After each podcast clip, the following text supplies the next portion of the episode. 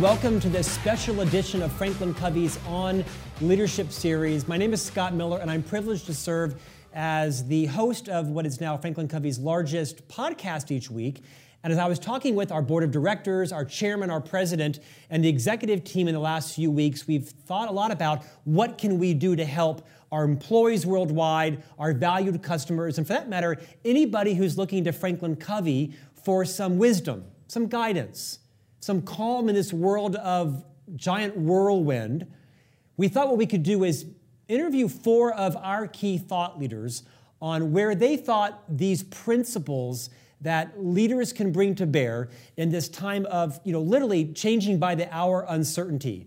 So I'm delighted to invite today, for the next 40 minutes or so, four of our key thought leaders. First, we'll talk with Stephen M. R. Covey, who is the author of the seminal book, The Speed of Trust. This book has sold over 2 million copies, and by most standards, Stephen M. R. Covey serves as, if not the one of the most credible experts on organizational trust and individuals who want to become more trustworthy. What do they do as well?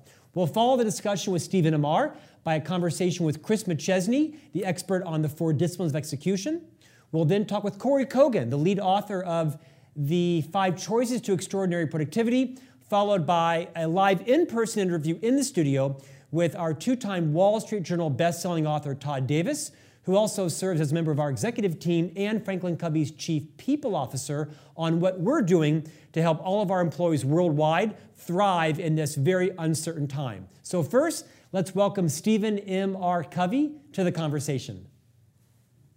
Hey, Stephen. Scott, nice to see you. Nice to Good see to you, sir. You. Thank you for taking time out in a very busy a day today for you. I know you were in the midst of multiple conversations, webcast, board meetings, and interviews.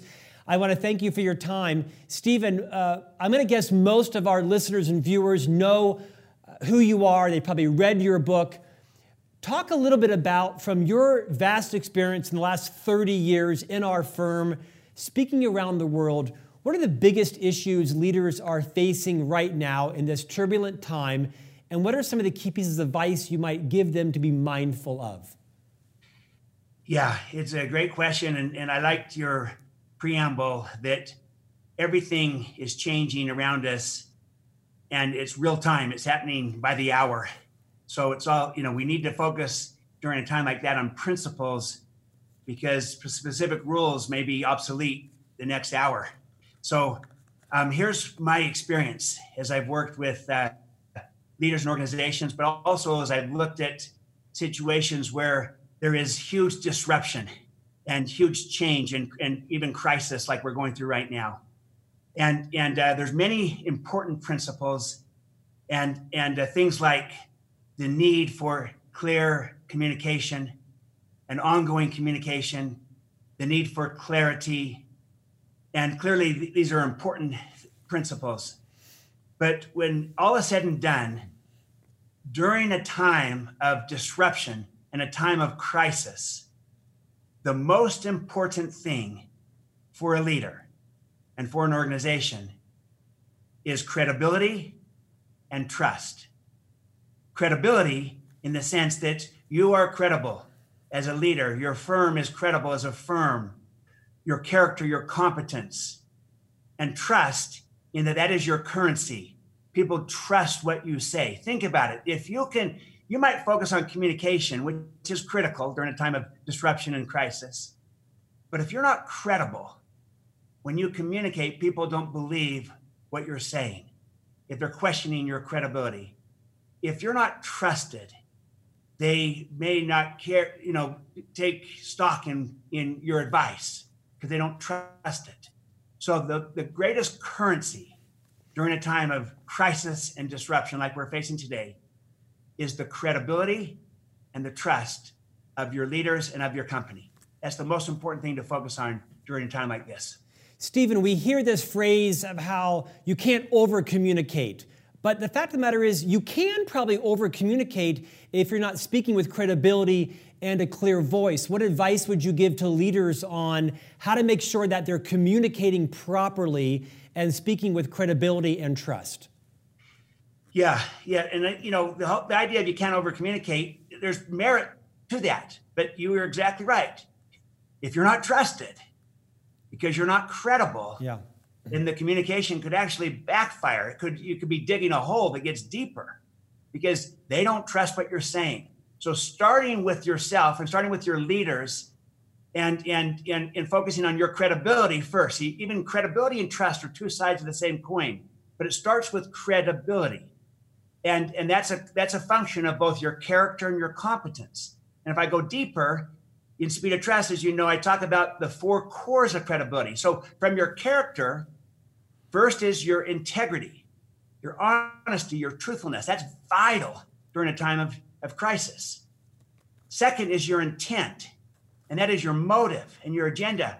And the key principle here is caring.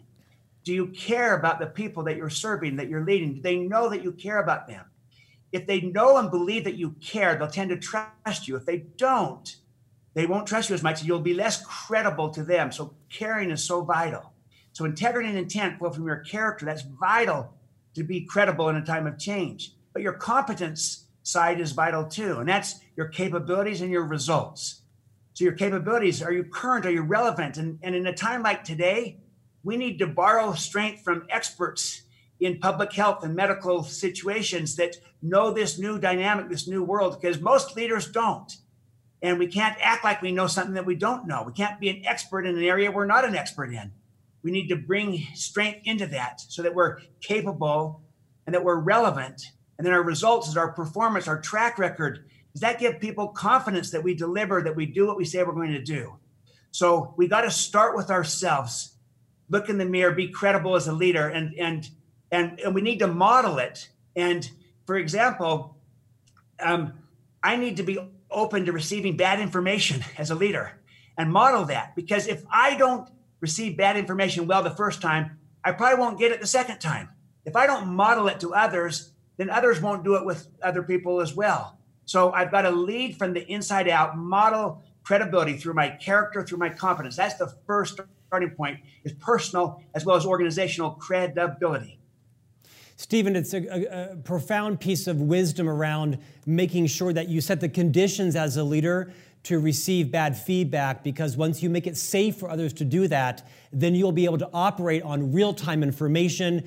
It will only help your, help your own clarity and your own credibility. Beyond the four cores of credibility in the book and in your keynote speeches and in your work sessions, most of us know you illustrate these 13 behaviors that are common to high trust leaders. Anybody who's been to one of your keynote speeches or the work sessions knows we get these cards that are super actionable. On the front is the actual high trust behavior, the opposite, and the counterfeit. We don't have time today to review all 13 of these high trust behaviors. Are there two or three you might highlight for the audience today to reground everybody who's in a leadership role, whether it's in the office or with your family or in a club or a community or some type of role you play, maybe pick two or three and reground us in these. Great. Um, so during a time of crisis and disruption like we're facing today, all of the 13 behaviors are critical, but I'll tell you what, I'm gonna, I'm gonna just run through my cards myself. I pick three. Here's the three I pick. I pick confront reality. That's behavior number eight create transparency, behavior number three, and talk straight, behavior number one. And let me describe three, uh, all three. And let me just say this kind of overall the tendency during times of, of disruption and crisis is that we move back towards counterfeit behavior, which is, you know, an alternative version of it that's not accurate. So instead of talking straight, it's the spin and the sugarcoating. Instead of taking responsibility, practicing accountability. It's the blaming, the finger pointing.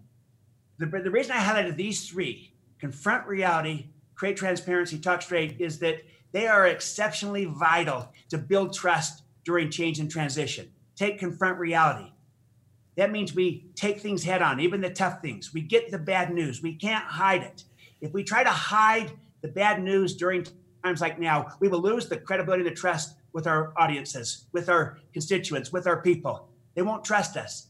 They're hearing about it. We got to be upfront, straightforward, take things head on, confront the reality, including the bad news, so that we get more bad news in the in the in the future, because we can't solve a problem that we don't, don't understand. Right. And we, and right now it's a difficult problem, so we need the bad news. We got to confront the reality so we can solve it.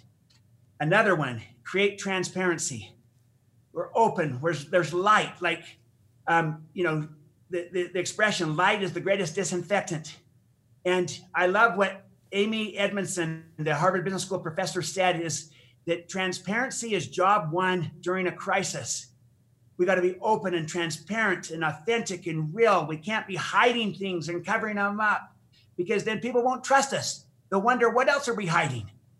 And the best way to do this is to be upfront about it. When we know things, we tell them what we know. When we don't know things, we tell them what we don't know and what we're doing to try to learn about those things and how we're trying to respond to it. We model the transparency. It is so vital to building the trust. And then finally, talk straight. We've got to tell the truth. We've got to call things what they are.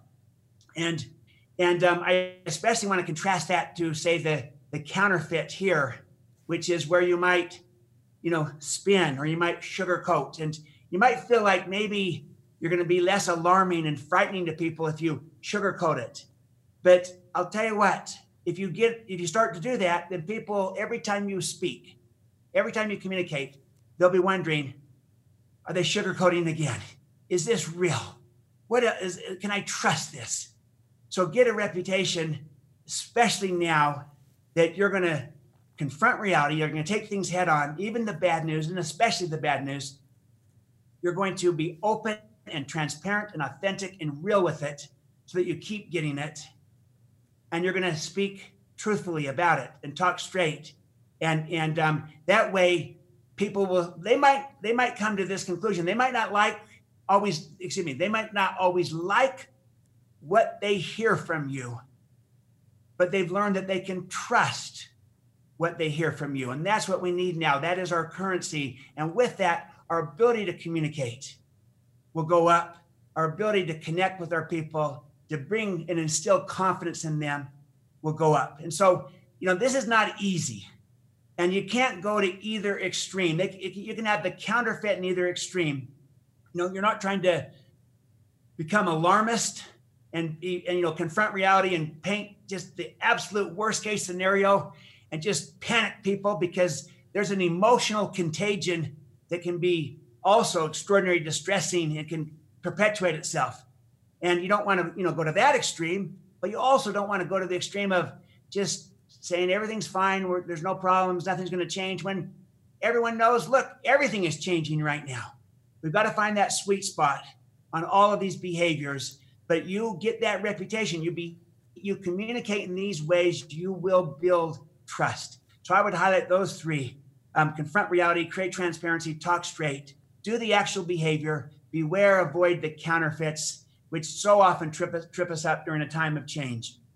And, and that's how we've got to lead out with this. And you got to model it as a leader. And then you make it safe for others to do. And then we can communicate and talk and create and innovate and collaborate to come up with solutions to the challenges that are facing us. We can be agile and adaptive and responsive and creative, but we can't do that if we don't trust each other. And we've got to you know, behave in ways that build and earn and keep that trust, especially during times like today. Stephen, superb advice. I'm going to guess a lot of people are thinking, well, they wish that their CEO or the foundation president or their elected officials would be doing all of that. And we hope that they do. But your point is it starts with you. You want to model what you want to have be, you know, have to see in other people and have the same behaviors in your own team. Stephen, thank you Absolutely. for your time today. Very generous. Stay safe, stay well, and we'll see you back in the future. Thank you, sir. Great. Let me give you one more, Scott, that is so vital today. And that would be this to extend trust. You got to tell your people and, and actually demonstrate this that you trust them. Remote work is about trusting your people. You want to do it with clear expectations and accountability. But there's many organizations that don't allow remote working. Well, that's about to change. And it really is about trust. And you're going to show and demonstrate that you trust your people. The strength of that is they tend to trust you back. When you trust them, they tend to trust you. You don't trust them, they tend to not trust you. So extend trust to your people. Remote work is a good example. If someone's sick and they say they're sick, believe them, trust them, don't require anything more. And it's so vital right now. And when you demonstrate that trust in your people, when you extend it to them, they will give it back to you and that will build this trust. Distrust is contagious. But so is trust. And we need more trust right now to be able to navigate this environment. So that is vital for leaders is to model this, start with yourself, your credibility, lead out with those key three behaviors of confronting reality, clarifying expectations, excuse me, um, confronting reality and creating transparency and talking straight. And then, and I'm going to say especially, trust your people, trust your teams, and it will come back to you. And we need that during a time like today. Stephen, great send off. Thank you for your time. Appreciate it, sir. Thank you. Now for our conversation with Chris McChesney. Many of you may know that Chris McChesney serves as the lead author of Franklin Covey's number one Wall Street Journal bestselling book, The Four Disciplines of Execution. Chris, thank you for your time today. Thanks, Scott.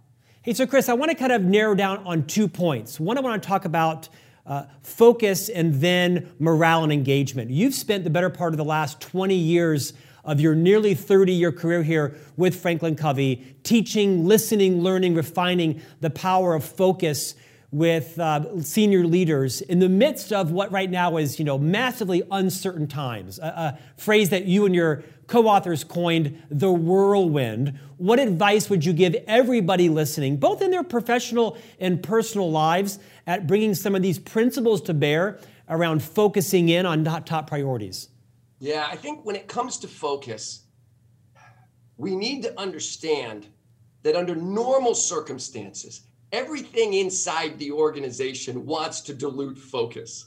And, it's it, and everyone knows that it's incredibly important to get focus. However, once you're in a situation like we are now, when ambiguity goes up, a person's ability to maintain focus becomes that much more difficult. So I think I think right off the bat, understanding focus is more important than ever, and it just got a whole lot harder. Chris, we know this adage of, you know, 10,000 hours on a topic makes someone an expert. Well, you've got about 10 million hours on this concept of connecting engagement and morale to focus and discipline. What advice would you give our viewers and listeners on how to keep morale high in this very uncertain time full of ambiguity? Yeah. Here's a here's a catchphrase I want you to think about. Whirlwind plus 1. Okay? Whirlwind means everything I have to do every day just to maintain the operation. Plus 1 is that area of focus that I have to put deliberate, non urgent energy against. And if you can just keep that in mind, in, in, in 3,000 attempts, you know, with working with organizations at the four disciplines and maintaining focus, what we've learned is it's not whirlwind plus one for the whole organization, but for each working unit, if they've got their day job plus one area of focus. And let, let me give you a little background on this. One of the things that we started to understand was that people have a, a, a minimal ability to handle ambiguity. And that when ambiguity increases in one part of their lives, they, they have less tolerance for ambiguity in another. And this has been this has been proven. There's actually a wonderful book on this topic uh, called Nonsense the, the, the power of not knowing. And it's how human beings handle ambiguity, how they handle not knowing. And I think it's really important that that that that leaders are very clear on what's happening to all of their employees. I'll just give you a quick anecdote. I, I find this fascinating. But in the early 1900s, when San Francisco was hit by, by that terrible earthquake, two things happened that puzzled sociologists for years. The first thing that happened was divorce rates took off. The second thing happened was that marriage rates took off. And for decades, sociologists argued about whether a natural disaster and trauma caused people to go apart from each other in divorce or together in marriage. And then they figured out what was really happening. What was really happening was the earthquake and all of the trauma that went with it burned out people's ability to handle ambiguity. They couldn't take any more ambiguity in their life. So if they were thinking about getting a divorce, they couldn't leave the question hanging. They got a divorce. If they were thinking about marriage, they got married. And that's why they both shot up. When people take on a new goal, it presents ambiguity. the day job, the whirlwind, that I can manage. That, right? It's coming at me fast. I'm responding to it, but at least I know it. It's what I know. New goals represent uncertainty. We don't know how we're going to do them. And, and this is why putting too many goals on a team causes it to sort of paralyze or to retreat back to the day job, to the whirlwind. And I think what leaders have to understand is when there's been a massive amount of ambiguity injected into their lives on every front, right? This is uncharted territory for us right now. That it's even harder to focus and maintain, you know, a goal attention when that thing represents ambiguity. So more than ever, the ability to keep clear those things we have to maintain from the one thing per team that that team can focus on I think is a very healthy mindset to have in these times. Chris, from all your experience, uh, there, is there any practical advice you might give a leader on how to help clarify ambiguity? Because we're all going through it, right? We're asking ourselves, is our kids' kids' school going to close, right? Am I going to meet payroll? Uh, yes. Am I going to be asked to take a reduction in my in my income? How do we make sure that our right. stock stops cratering? Should I buy food for a month or for a week? what advice would you give leaders on how to distract adding to ambiguity when in fact perhaps through a couple of behaviors or disciplines they could in fact bring clarity to everyone even on maybe one or two specific vital topics. Yeah. So again recognize all the energy wants to go back to just sort of maintaining the day job almost a defensive position. Yeah. In terms of that area of focus, if you can get that into a very clear, very defined target, even the, and, and it doesn't have to represent everything that the team is doing. As matter of fact, I was just doing this this morning. Um, I'm, I'm working with one of our one of our marketing groups, and right the whole morning we spent talking about one very clear finish line, like one achievable goal amidst an ocean of crazy, uh, uh, amidst an ocean of uncertainty. Is there one? Is there a starting line? Is there a finish line? And is there a deadline? And, and, and here's the thing that we didn't know 20 years ago. If there's even one element in a person's life where they feel like I'm winning and it matters, okay, that alone, even if even if the rest it, it rep- you know, there's a lot of chaos. If there's just one element where a person feels like I'm winning and it matters, you'll see a spike in morale and engagement. So I guess if you put a wrapper around this whole thing, if there's a clear winnable game, and it, it can be a very specific thing, it doesn't have to represent everything. There's a clear winnable game.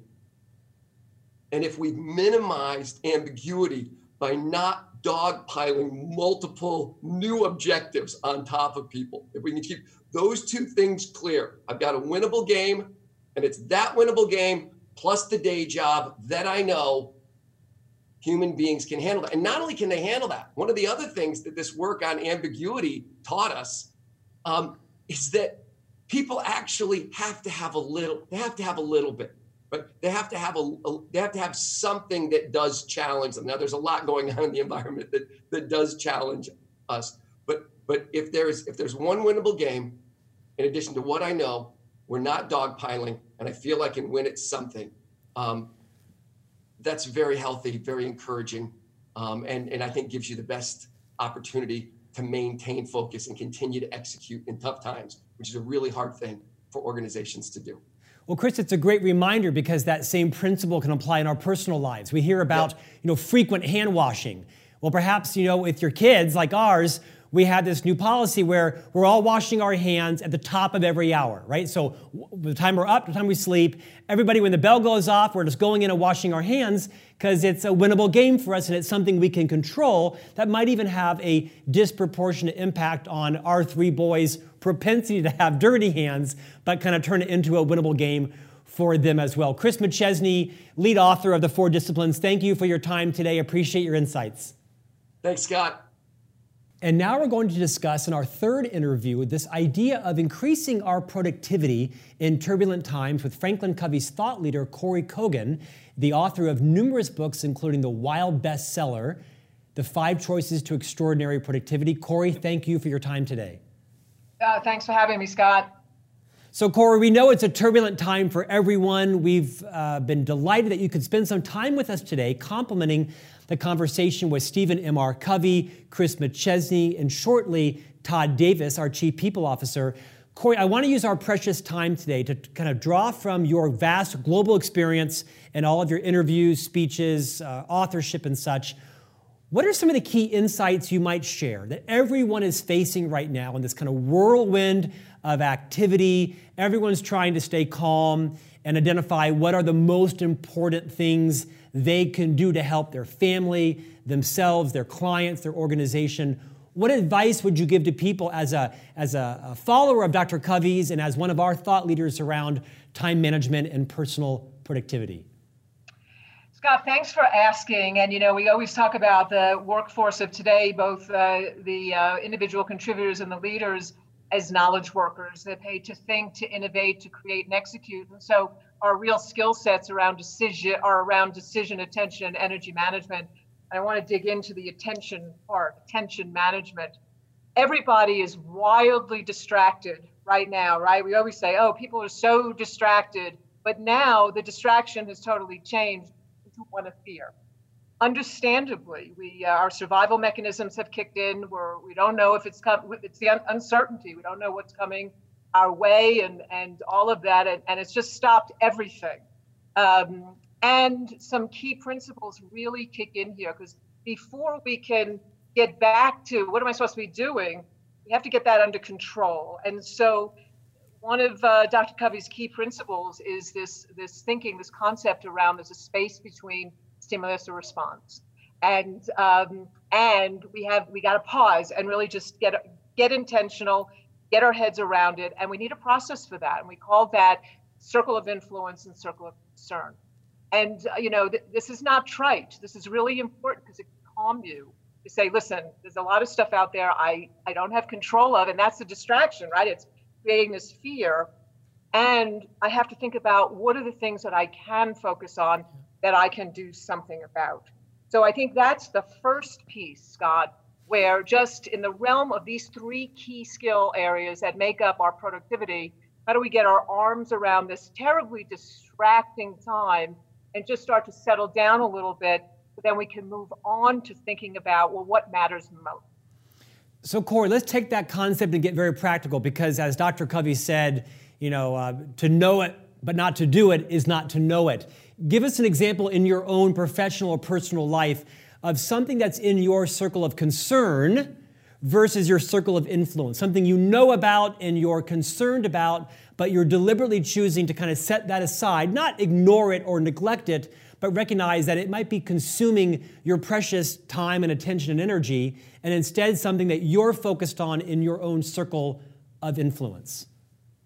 Well, uh, it, it could be as this is not simple, but right now, the ob- obvious, I guess, is a better word to say I am going to lock myself in a room and not talk to anybody or do anything because I'm afraid of getting sick. You know what? Uh, that's it's right now. Part that that attitude is outside of my control. What I can do are the things that everybody is telling us to do: washing my hands, I, you know, taking care of myself, keeping my energy up decision attention, energy management, doing the right things uh, to stay healthy. And as a leader, really thinking about what are the few key things that I need to do in order to responsibly take care of my team who is also struggling with these kinds of things. So that's as concrete as I can get because I'm like everybody else. I'm a, I'm a little afraid and I and and I am doing the things that I can do to continue moving life forward be accomplished and stay healthy. It kind of reminds me of the adage, you know, think globally but act locally, right? I mean, you are like everyone paying attention to all of the information coming out, changing by the hour right now. And so it's helpful to be aware of what's going on, but be focused on what we can control in our own lives. Kory, I also have heard you talk about this idea of debunking the notion of everyone's being asked to do more with less. You have a bit of a different point of view on that. Expand on that. Yeah, it's a different point of view today because that's always something we're grappling with that we're asked to do more with less, and how do you do that? And, and, and, and really, again, always empathic to people feeling like, oh gosh, I do need to do more with less because you know people aren't here in the op, whatever it might be. Having said that, it's really important now that it's not do more with less. It's how do I do what's and and and figure out what are the few most important things that I need to do with less. Because again, our minds are everywhere right now. That's why we got to we got to get our attention under control. And particularly if you're a leader, helping your employees do this, particularly now if they're remote, is how do we take do more with less and spend a little time figuring out of all of it, what are the few most important things we need to do? And I'll give you a couple of examples of areas that we know organizations need to focus on. What are the few most important things that we need to do in order to ensure or help our customers? And and, and, and drive customer loyalty? What are the few most important things that we need to do with our employees' employee engagement uh, to keep their spirits high? So, and for the employees themselves, of all the things that I need to do, being proactive and going to your leader and saying, We've got all of this. Let's decide what are the few most important things that we can get done with excellence and quality uh, to keep things moving forward and to help myself feel accomplished. Because that might be all we have right now while we're trying to keep this fear you know at, at arm's length uh, in, in this very real time that we're in. So do more with less. It's not so much do more. It's are we doing the things that matter most? And leadership this is really an opportunity for you with your teams Kory i hear you saying it might actually be that we should be doing less with less right is that we should be doing less but higher leveraged activities. Make sure that our leaders are clear on and equipped with what they need to execute on the highest value, highest return decisions by managing our time and managing our energy as well. Uh, and uh, yes, do less with less. And, uh, and this is not to be meant as a conceptual, oh, wouldn't that be nice if we can do less with less? Right now, every organization should be, as we are, deep in conversations about those things that will assist our clients in areas of expertise and drive employee engagement uh, with the people that we have. There's a, there's there's a few things that we have to do today that we did not have to do a month ago. So this is not a conceptual do le- oh yes we want to do less. This is real clarity and prioritization on the few things we've got to execute on very well in this narrow time of turbulence in order to drive the right outcomes and the right behaviors around productivity, right? So that we are prepared when times are starting to look good again. But if we stop any of this now and try to do more with less and just sort of keep the machine running, we will not be prepared for the good times that are bound to come. Kory, stay well, stay safe. Thank you for joining us today. Thanks for having me, and good luck to everybody out there. Hi, welcome back to the fourth part of this series where we started and had a conversation with Stephen M. R. Covey, author of The Speed of Trust, where Stephen talked about, you know, knowing the four cores of credibility and really talking about transparency, talking straight, and the fact that you can over communicate if you're not being very clear on what it is you're asking your team members to do, followed by the conversation with Chris McChesney, our execution expert, who talked about not over goaling your people, right? Really making sure that you understand that the whirlwind is already consuming everyone and that you probably should be very deliberate around what additional activities that are highly important you ask your people to focus on. Then, followed by the great conversation with Kory Kogon on just making sure that we're not asking people to, in fact, do more with less, but ideally, do less with less. And the less might be more leveraged if we're very focused on what actions, what decisions we can make that can bring a disproportionate amount of value to your culture, to your team, and to your clients. And I'm delighted to finish this series today with our Chief People Officer and two time Wall Street Journal best-selling author Todd Davis, who's joining us live here in the studio. Todd, nice to see you. Good to see you, Scott. No fist bumps, no shake, but we'll do it elbow, right? So great. Thanks for coming in today. You bet. What I what I wanted to do is kind of recap briefly what I said in the opening, which is our three guests prior to you, that are all thought leaders here, talked about just the power of focus, right? Mm-hmm. And we're all telling everybody to calm down. In fact, most of us ourselves aren't very calm. You are, as I mentioned, the Wall Street Journal best-selling author of two of Franklin Covey's books, one on the power of relationships, and one actually with me and Victoria Reese Olsson on great management and leadership. Uh, in your day job, you also are our chief people officer, which means you're responsible for all of our policies and systems around people, taking care of our most valuable asset, which is our people and our relationships. What, did, what general advice would you give to anybody else in an organization on the things that you'd say, we've talked about doing this, but we're resisting that, and we are doing this? Any kind of general advice you'd give to anybody that's listening and watching today? Wash your hands. Yes, yeah. But our, our family's making it a game. Chris said, You want to make all things a winnable game? So our boys, my wife, and I are washing our hands every hour on the hour to kind of both make our hands raw, but also to make it fun and a winnable game. Yeah. of course, I'm joking because everybody knows to do that. Although I will tell you this uh, I, was in, I was in an airport the other day, and one positive thing that's come from this I used to be appalled when yes. I would be in the restroom washing my hands and watch a number of men walk out having used the facilities without washing their hands. Yes. I don't see anybody doing that anymore. Yes. Everybody washes their hands. So that's that's singing happy thing. birthday that's twice right. to yourself. Yeah. Right. I'll tell you what comes to mind. And again, there is so much helpful information out there going around. And without just trying to add to the noise, the, the thought that has been on my mind for the last several weeks now, and, and, and certainly the last several days as change is happening so rapidly, is the phrase, what the leader values gets valued. Mm. I, I think often, we, whether we're in a formal leadership role or not, I think many of us tend to think, well, gosh, what difference? If I don't rush to the store and buy out their toilet paper, if I don't rush and do this, that's not going to make a difference because everybody else is doing the same thing. No, it actually does make a difference. And the challenge is too many of us think that just one action that I take isn't going to help. It actually is.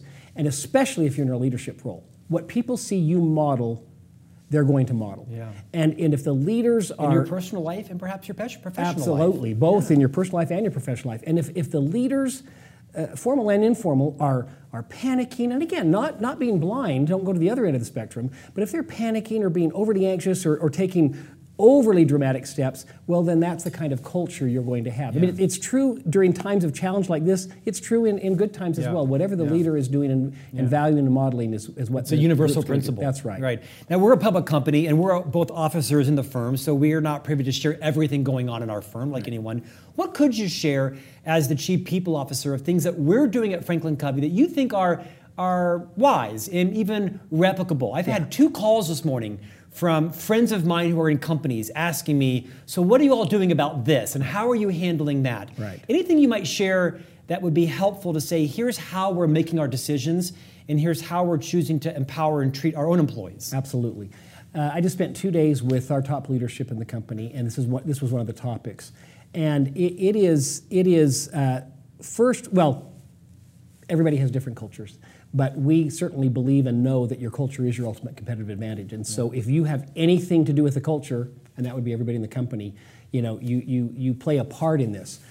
Um, your culture, if, if first and foremost in your culture isn't about the people, and in this case, their safety and their security and their, their calmness, then you better, you better rethink your priorities and your culture. So, what we've been talking about as a leadership team is making sure that every employee of Franklin Covey knows their safety is the, our number one concern. The safety of, of theirs, their, their family, their loved ones is our number one concern. Employees before customers. Employees before Employees customers. before vendors. Right. Right. Employees Absolutely. First. Right.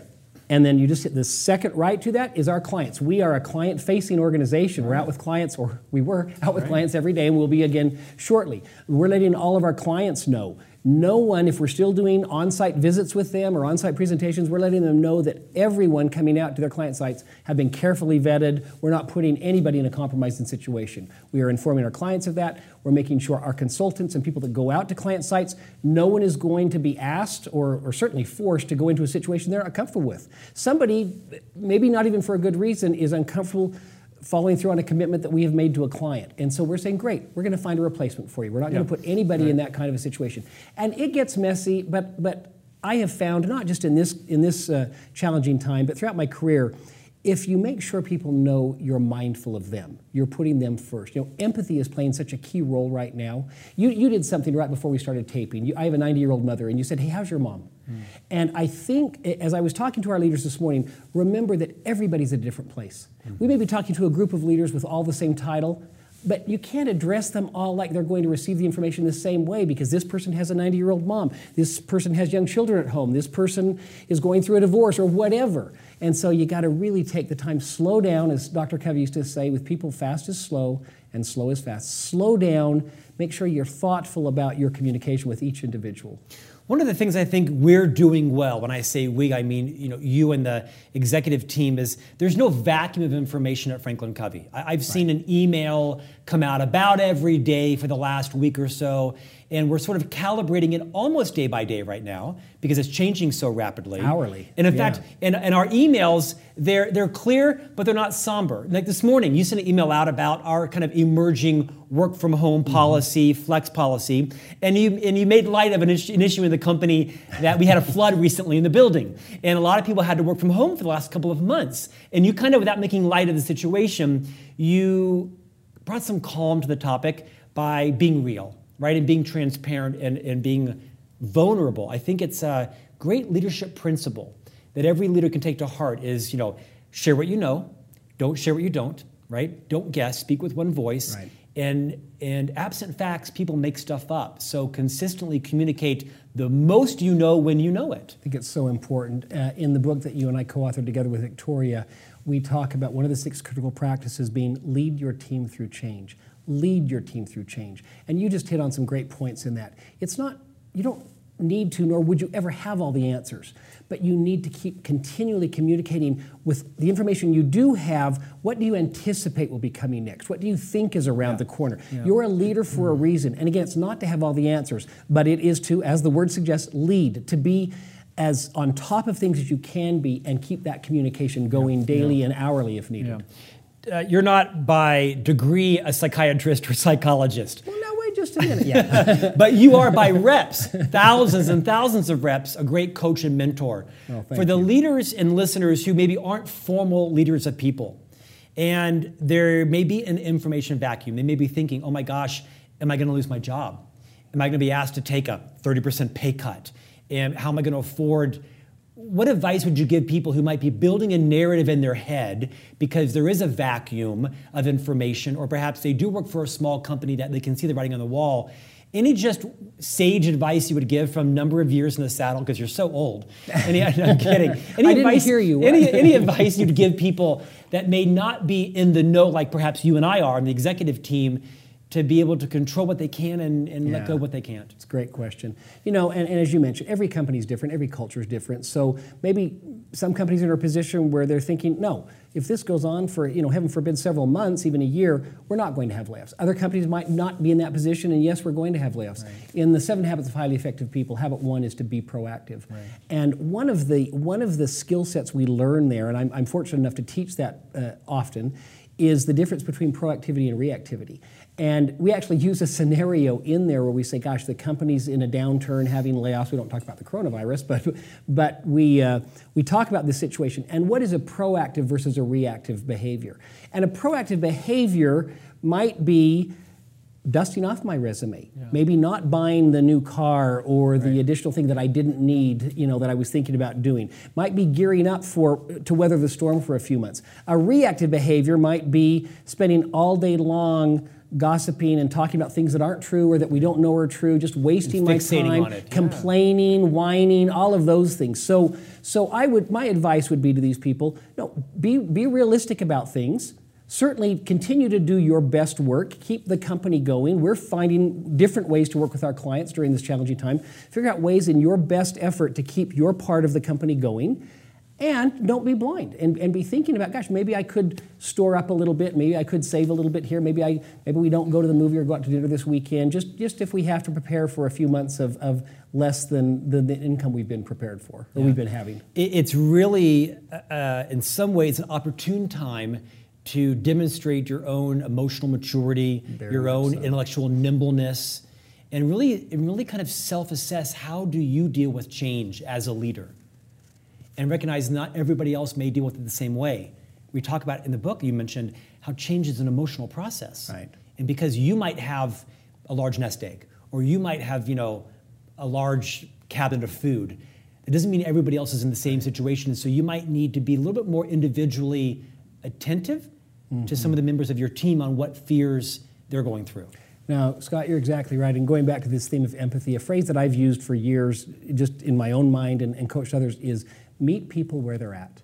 If I'm sitting down with someone to have a performance discussion, or if I'm sitting down to talk with a department about how we're going to have to change things because our business is dropping for the next six months, both scenarios, meet people where they're at. Stop and consider, just as you said, what situation they're in. Don't assume, and I don't think anyone that I know assumes on purpose, but I think we go on autopilot and we think, oh, wait a minute. Right. So and so's not in the same position as this other person, things like That's that. That's right. Todd Davis, thanks for joining us today. Appreciate it. Stay back, stay safe, stay well. And we hope this four part conversation probably reminded you of most of the things you already knew, right? These are principles. Franklin Covey did not invent them. We named them and we numbered them and packaged them in the All Access Pass. But most importantly, we hope you found this to be valuable and remind you stay safe, stay, cal- stay calm, and as a leader, model what it is you want to see in your team, and the odds are everyone will rise to the occasion. Thanks for your time. We appreciate you.